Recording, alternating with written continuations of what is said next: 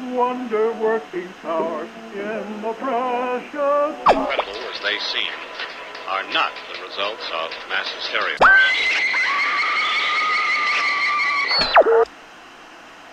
You may wish to adjust the dial. You are currently tuned into The Wrong Station.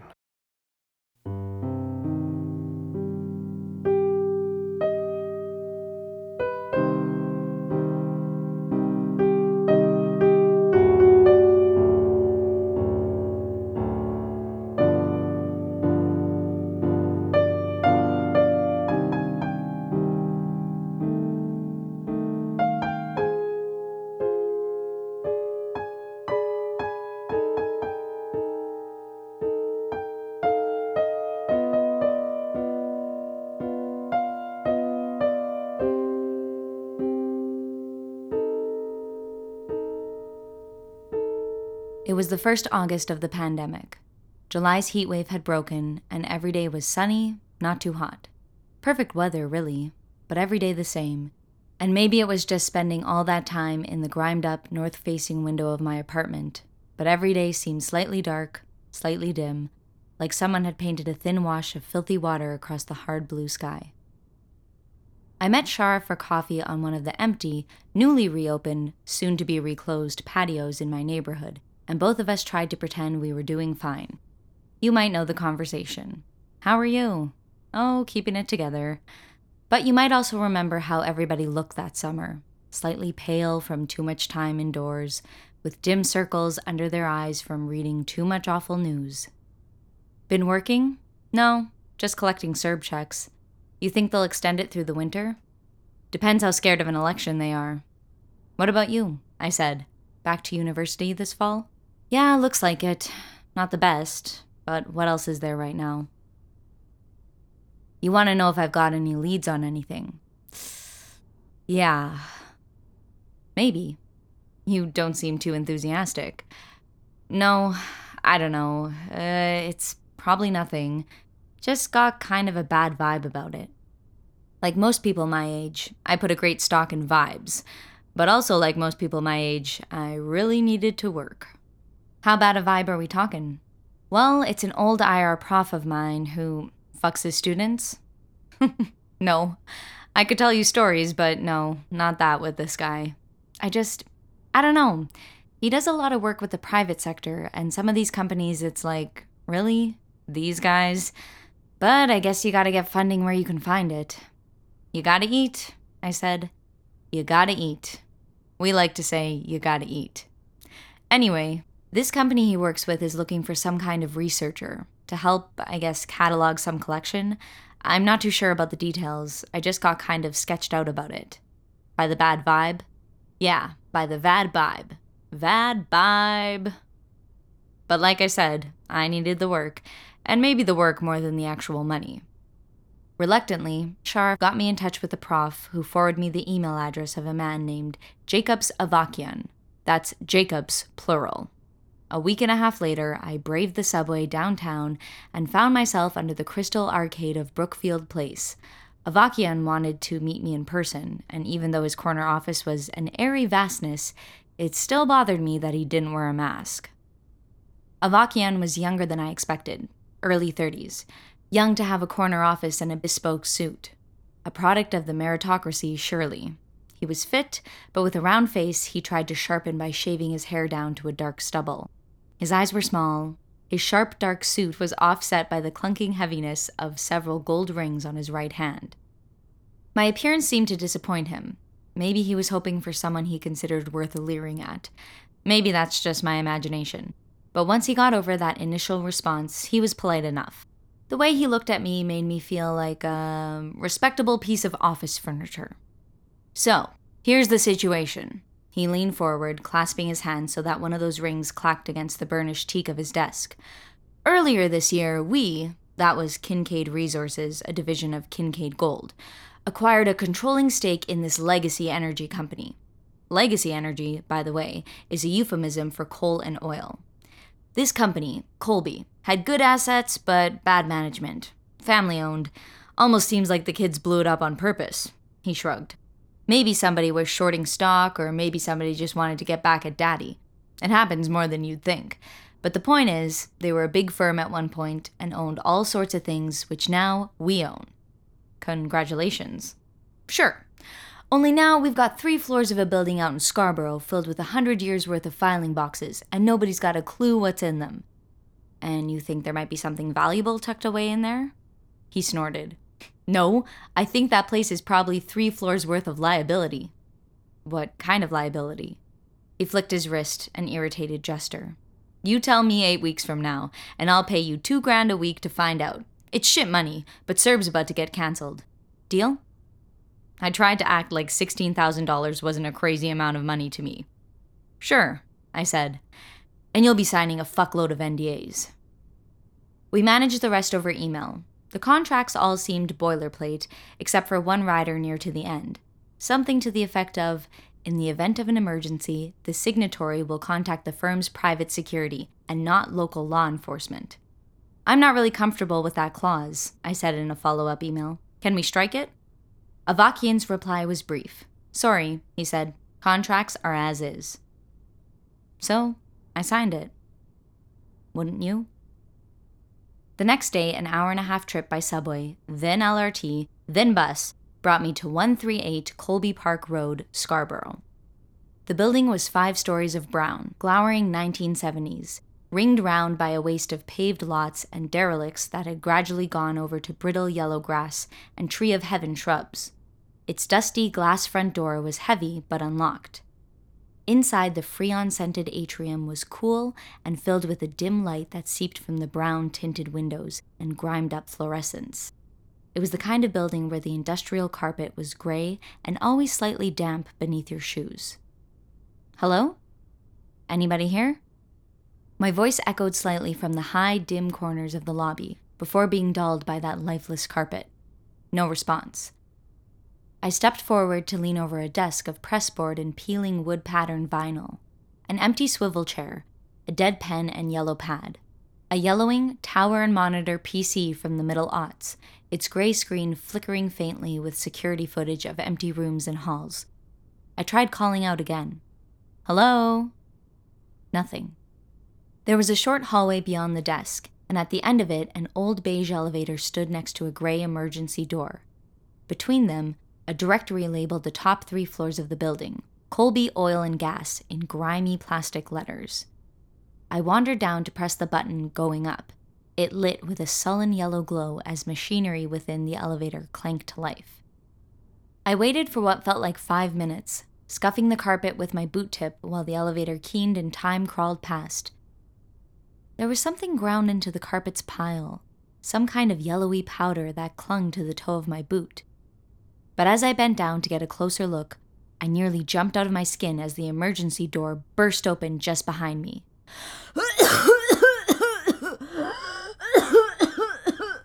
An old man staggered through, coughing, and I mean coughing, into a grimy old handkerchief.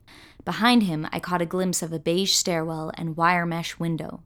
The man steadied himself for a moment against the pressboard desk, and when the coughing fit passed, he quickly tucked the handkerchief into his back pocket, palming it as if to hide whatever it was he'd just coughed up. He was balding and gray, with cheeks split deep by creases like those you'd find on an eroding hill. At the sight of me, he smiled, sort of, in a way I could tell was meant to be comforting, but was absolutely not. Reaching into his other back pocket, he produced a medical mask, crumpled, gray, and clearly damp. "Don't worry, it's not the COVID," he said, using trembling hands to slip the loops around his bristly old man ears. Each of his fingernails, I noticed, were huge and rounded, as if they had been bashed by a cartoon hammer. "I've had that cough for years, years." "Ah," I said. "You must be the new girl from Kincaid." "That's right, Annika." "I'm Bill. I look after the building. Actually used to work for Colby, you know, managing sites out west. Ended up back east when I couldn't hack the lifestyle anymore. Stayed on with the building when they sold it off to commercial real estate. Became kinda a second home, you know?" I glanced round at the cracking, whitewashed walls. Home wasn't the word I would have used. "I said. "Come on, let me show you the space." He jerked his head back towards the door through which he'd come through toward the beige stairwell. "The elevator's broken!" As if on cue, the machine behind me made a deafening ka-chunk, ka-chunk, chunk, chunk noise that almost gave me a heart attack. The sound was followed by a gentle ding, but the doors refused to open. A thin puff of yellow dust dribbled out between them to settle on the floor like drifting snow. "No use calling the elevator company," Bill said, struggling through the emergency door. "The dang thing's fricked for good." I followed him up the first flight of stairs and stood by awkwardly as he stopped halfway, wheezing and bent over a cramp in his side. "Are you all right?" "Got some health problems, you know. Not as young as I used to be. Should have seen me in my gold mine days back west. I was something of a looker then, if you don't believe me." He winked, and for a moment I saw the outlines of a handsome man in the wreckage of his face. It broke my heart a little bit, but I smiled back at him and tried to joke. "Ah, you still are, Bill," I said. "Don't sell yourself short." "Easy, young lady. We don't got an HR department down here." He chuckled the rest of the way up, which made me feel like I'd done something good. But any good feelings I might have had went up in smoke the moment he unlocked the third-story door. "Ding," he said, gesturing through.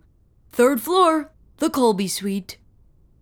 A dark hallway yawned before me, stacked from depths to heights with sagging cardboard crates. Only a thin passage wound among the veering stacks, to lose itself amongst the shadows of an annex further in.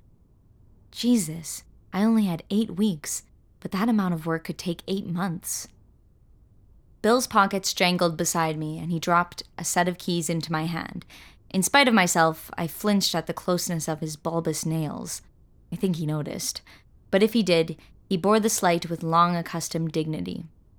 "Here you go, Miss Annika. Looks like we'll be neighbors for a bit. If you need any doors opened or boxes moved, just swing on by my office in the basement. Got a coffee maker, too. Coffee's terrible, but it's all I got since the doctor says I can't smoke anymore." Sure, I'll drop by sometime." "No pressure." He turned for the door, but hesitated on his way out. "And, miss?" I looked at him, but he didn't speak immediately. It was as if he was wrangling with something, trying to find the proper words. "Contract says I can't kick you out the building, but, you know, it gets late for the bus after sundown and such, and I wouldn't want you waiting around out there. Plus, I cut him off. Believe me, I didn't want to be in that building after dark any more than he wanted me there. No, I get it. Place is spooky as hell. I'll be gone by 6 each day." He was visibly relieved. Glad to hear it. I'll leave you to it then, and let me know, eh? Let me know if you needs anything at all." I saw him off and flipped the lights as shuffled footsteps, coughs, and wheezes dwindled down the stairs. The gray fluorescence fizzled into life, and I wandered, lost amongst the endless stacks. Every time I turned a corner, it seemed like another hallway pushed itself into reality, bristling with heaps of work I'd have no time to do. I noticed more of that yellow dust caked into the carpet as I went. A thin seam of it trailed among the stacks. Maybe the repairman had tracked it back and forth the last time they tried to fix the elevator. Eventually, the trail led me back around to the annex, and I dropped myself into a cracked and yellowed vinyl chair. It was too much work. Too much work for one person to do, for 10 people to do, no matter how good the pay. And it didn't help that the office stank of dust and rotting paper, and something else as well, a thin but all-pervading smell of rotten eggs. I blew out a long, slow breath and pulled myself together.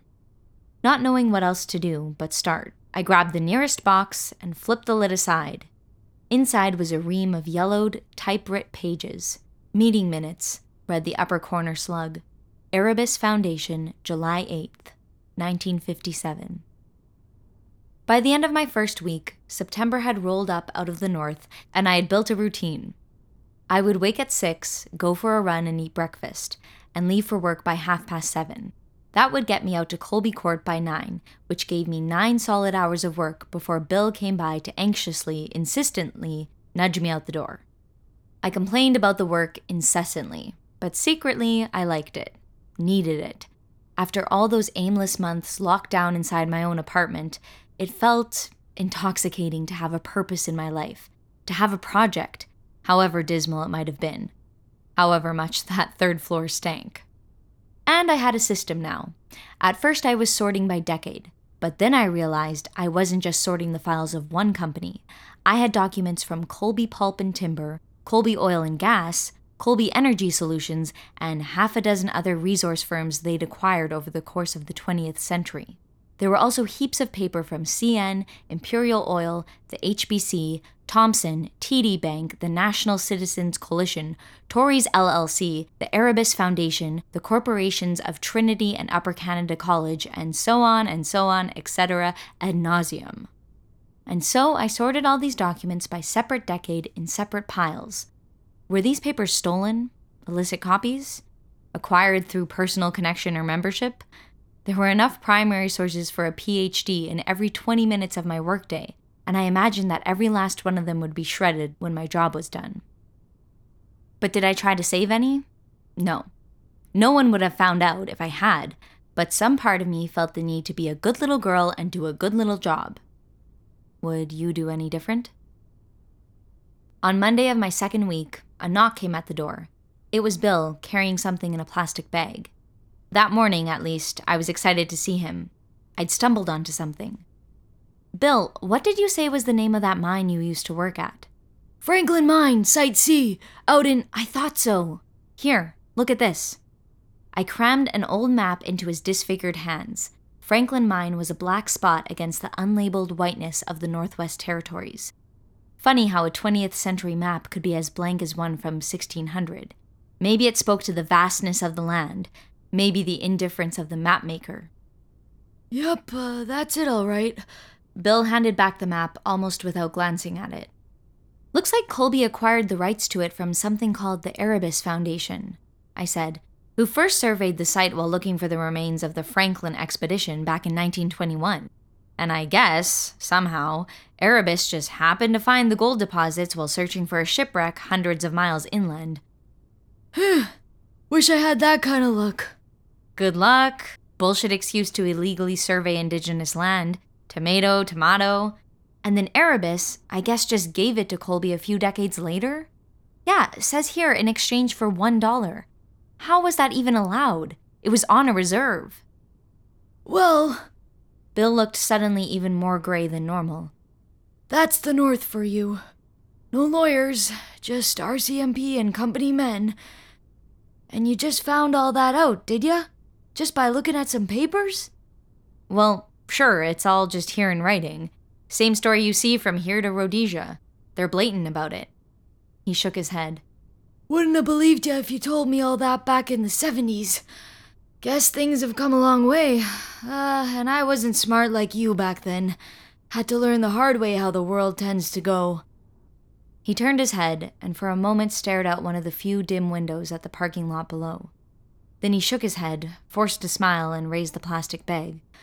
Oh, look at me. Memory's going, eh? Forgot what I came here for. He tossed me the plastic bag. An old respirator of mine. Figured you might need it, count all the dust. I pulled it out. It was shiny and still smelled of its clamshell packaging. Bill, I said, this is clearly new. You're off your... Bill, I mean it. You can't be buying me things. It's not like that. It feels an awful lot like that to me, Bill. Well, you should have one, he exclaimed. He was suddenly worked up. They should have given you one. It's crazy having you like this with all the dust. They don't even care, do they? The vultures! It's all just the same. Kincaid, they're the same friggin'... He collapsed against the doorframe, and when I stood to help, he waved me away. A moment later, he was gone, down the stairs. And as I sat back down, alone again in that yellow-stained room, I finally realized what I'd known on some level from the moment I'd met Bill. That he was dying. At the start of the following week, Bill came to apologize. I shouldn't have talked to you like that, he said. You're an independent person, and it's not for the likes of me to tell you how to live your life. He'd brought me a sagging styrofoam cup of that terrible break room coffee. It balanced precariously on the sagging lid of a cardboard box next to me. There was also a slightly oily package of Peak Freens shortbread cookies. They were, and I don't know if it was sheer luck or keen intuition on his part, my favorite. Well, I appreciate you saying that, Bill. To be honest, the respirator's come in handy, and I've been wearing it a lot. But in situations like this in the future, you should ask someone first. No, yes, I understand that now. Really, I do, he said. He seemed anxious. It's okay, Bill. It was a good gift. He visibly relaxed. Thank you for saying that, Annika. I appreciate it, and I appreciate you letting me make amends in that. You know, sometimes we don't get the chance. He trailed off, frowning at the floor, at the trail of yellow dust worked into the carpet. And then he looked up at me, his eyes suddenly clear, focused and sharp.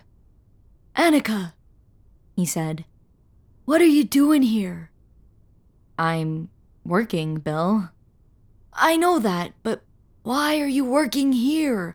What are you doing working for these gutwagon bastards who won't even give you a mask to work safely in? I shrugged.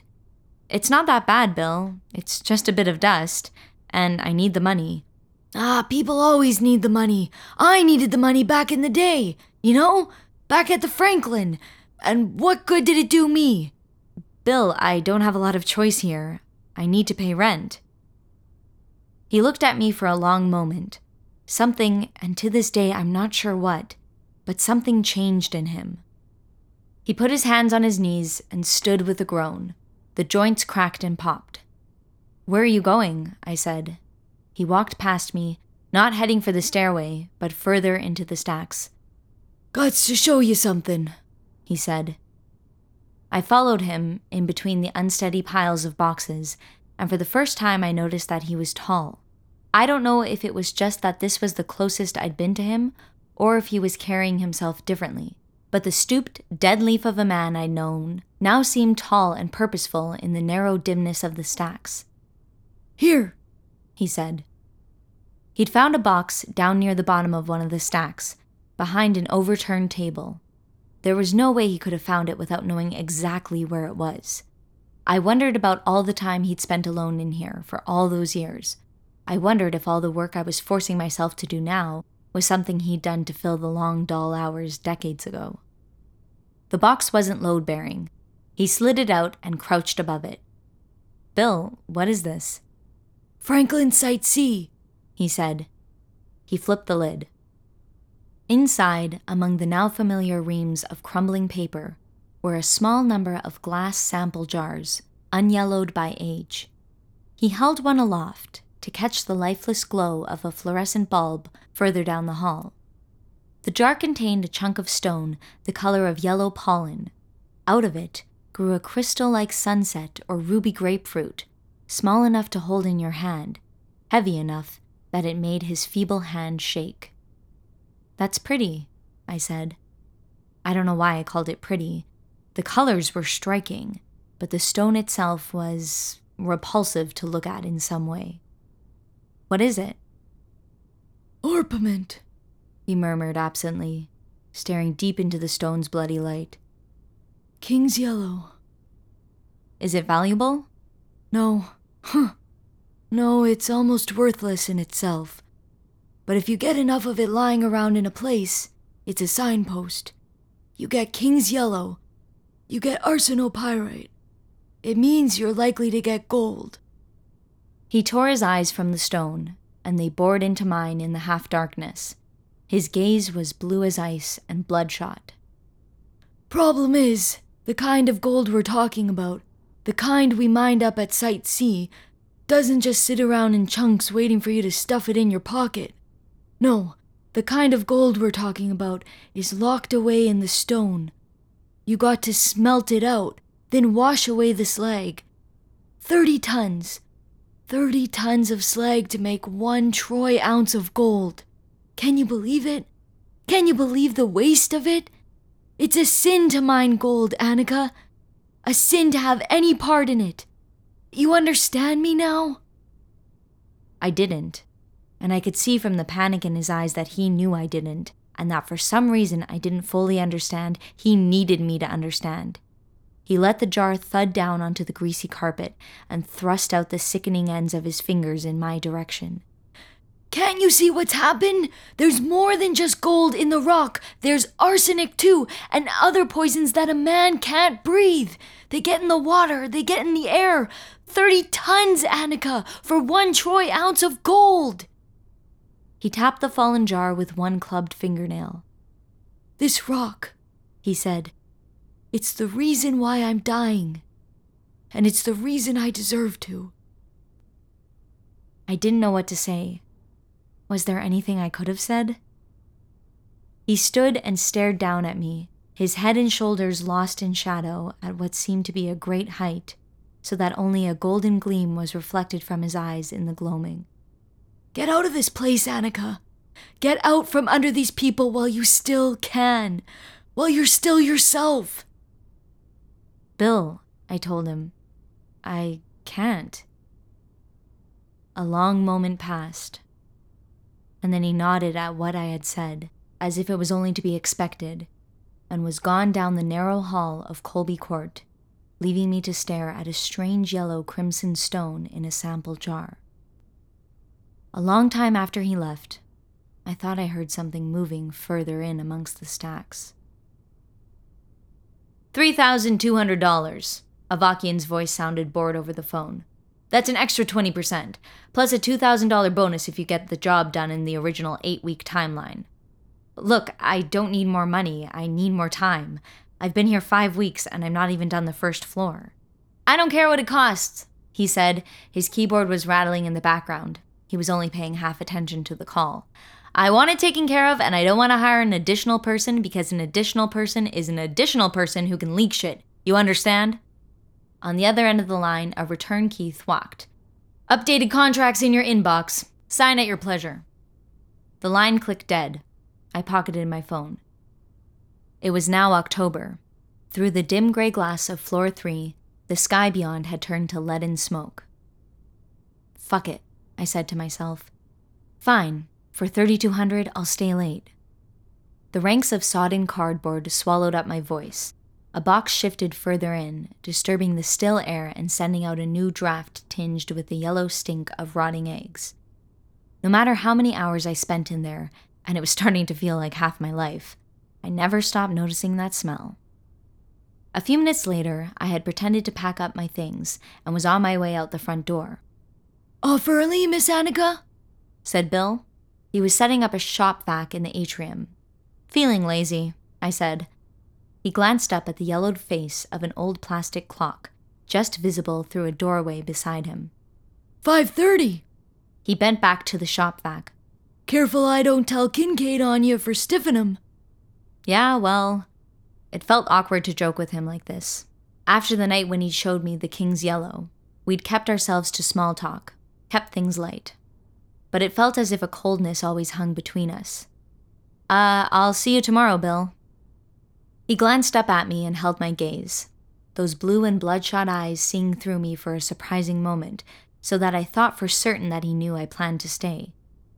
God, I suddenly realized he looked terrible. He'd aged, even in the 5 weeks I'd known him. He'd aged so fast. "See you tomorrow, Annika. Sure and I will." With a final nod, I pushed out the front door and crossed the parking lot. The bus stop was just down and around the corner, but instead of waiting, I did a full loop, entering the rusted-out fence at the back of 138 and crossing back across the parking lot to the emergency door. I'd left it propped open with a bit of brick. A moment later, I was back up the beige stairwell and back amongst the dank and sulfur-scented confines of Level 3, my home sweet home. I worked past 6 and hid when I heard Bill's coughing in the distance. His slow, shuffling footsteps drew up out of the dim halls, and he appeared hunched and gray, finishing his rounds with a pace of slow and dreary ritual, and a grimy styrofoam of gray coffee trembling in his hands. He didn't see me behind the boxes as he passed. Before too long, he was gone, and at the window behind me, darkness fell beyond the dingy glass. I bent to my work and the hours crept past. All was darkness out the windows. Floor 3 of 138 Colby Court was an isolated, yellow glow in the vast October night. From time to time the elevator groaned and chunked, startling me as it drifted floor to floor. Around 11:45, I opened what I told myself would be the final cardboard box that night. And as I did, I heard a distinct ding as the elevator landed at the floor above. Franklin Mine, the files said, Site C. And on top of them, a letter addressed to me. Ka-chunk, ka-chunk, chunk. The elevator choked to life again. I cracked the letter from its envelope. The handwriting within was large and shaky, as if penned by trembling and misshapen hands. "Dear Annika," it read. "I knew you'd come across this by the end. I wish I had something to say for myself. I don't. I needed the money, that's all. 30 bits of silver's all it takes to damn a man to hell. And now I know it's even less for gold. I'm sorry. Bill." I let the letter drop and reached into the files.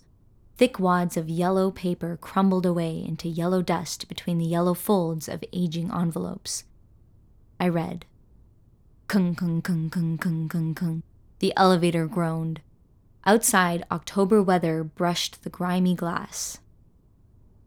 They were safety reports, signed by Bill, back before his fingers were clubbed and trembling.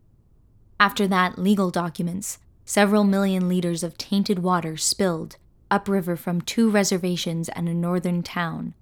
Colby Mineral Resources cleared of any wrongdoing. After that, internal documents marked confidential, mapping rates of cancer deaths nearby in decades following the spill. Ka-chunk, chunk, chunk, chunk, chunk. Ding! The elevator arrived at my floor. I glanced up, half expecting it to open, and for someone to step forth. But the door stalled, as always, and only a slender curl of yellow dust unfurled across the weary carpet. I glanced at my phone. Nearly midnight. Time to pack up. The elevator groaned again, and went ahead as I gathered up my coat and gloves and the mold-filled coffee thermos that I'd left the week before. I heard it grunt and ding alongside me through the walls as I made my way down the beige staircase toward the ground. Through the emergency door and into the atrium, ka-chunk, chunk, chunk, chunk, chunk, the old machine descended behind me, the yellow light blinking slowly where its meter read, first floor. Everything else was dark within the building and without. "Annika?" A voice spoke from the darkness. I nearly died from fright. "Annika?" My eyes adjusted. Through the front door's darkened glass and the wide October distance, I could now see a dim light from the sodium bulbs atop the far-off highway. By that feeble glow, I could now see Bill, slumped in a worn-out office chair pulled up beside the door. "Bill?" I whispered. The elevator moaned behind me. "Jesus, you scared me. What are you still doing here?" Ka-chunk, ka-chunk, ka-chunk, chunk. The elevator approached. "Oh, Annika," he said. I could see the pale reflection of tears on his split cheeks. "Annika, why did you have to stay?" I met his eyes through the darkness, and he knew. "Oh, so you found my letter?" I nodded. He put his head in his hands, and his body was racked by a single, silent sob. The elevator landed behind me with a final ka-chunk and ding, and he suddenly looked up. "It's here," he said. "The elevator?" "No, the gold." He stood. The door chimed a second time.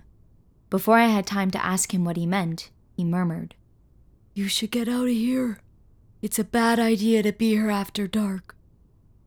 And behind me, the doors of that broken elevator opened, and a radiant slash of light sliced across the atrium. How do I describe what I saw when I turned?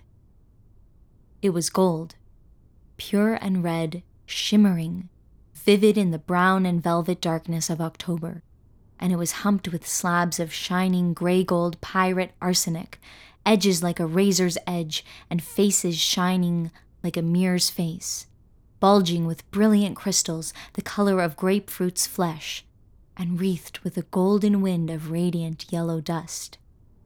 It trudged towards us, and with it came an unbearable fume of rotten eggs, of yellow death, and I shouted at the taste of that air, flinging an arm across my face and staggering backwards out the lobby door.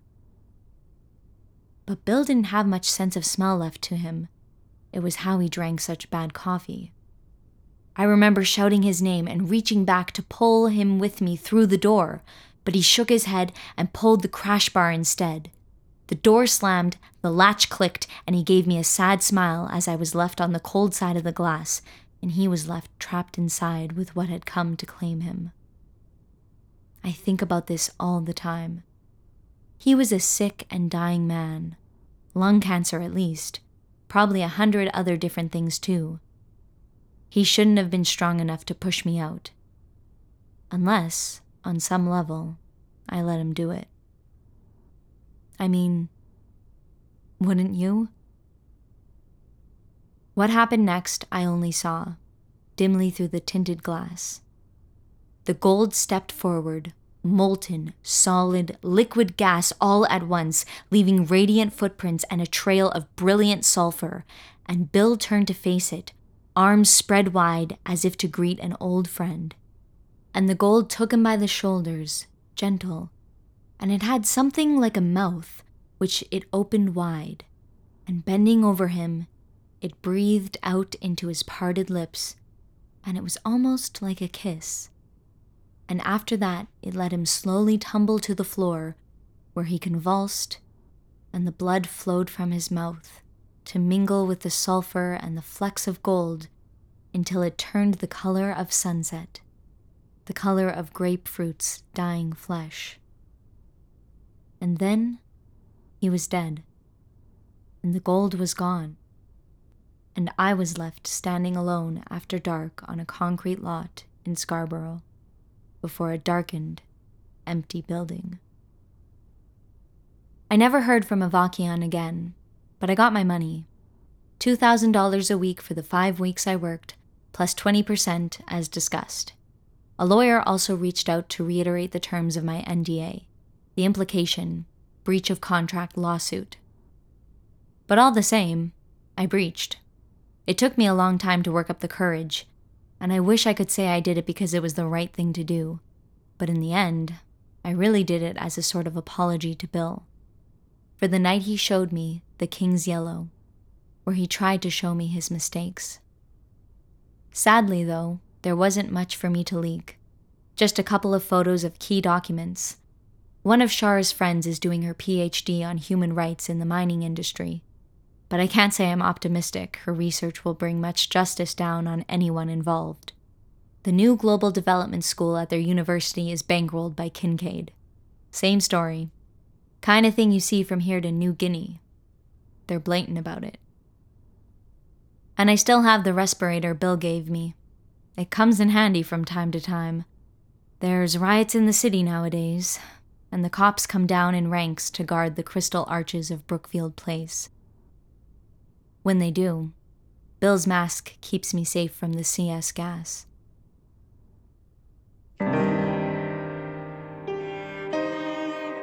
This week's episode, King's Yellow, was written by Alexander Saxton and performed by Rae Bernakevitch.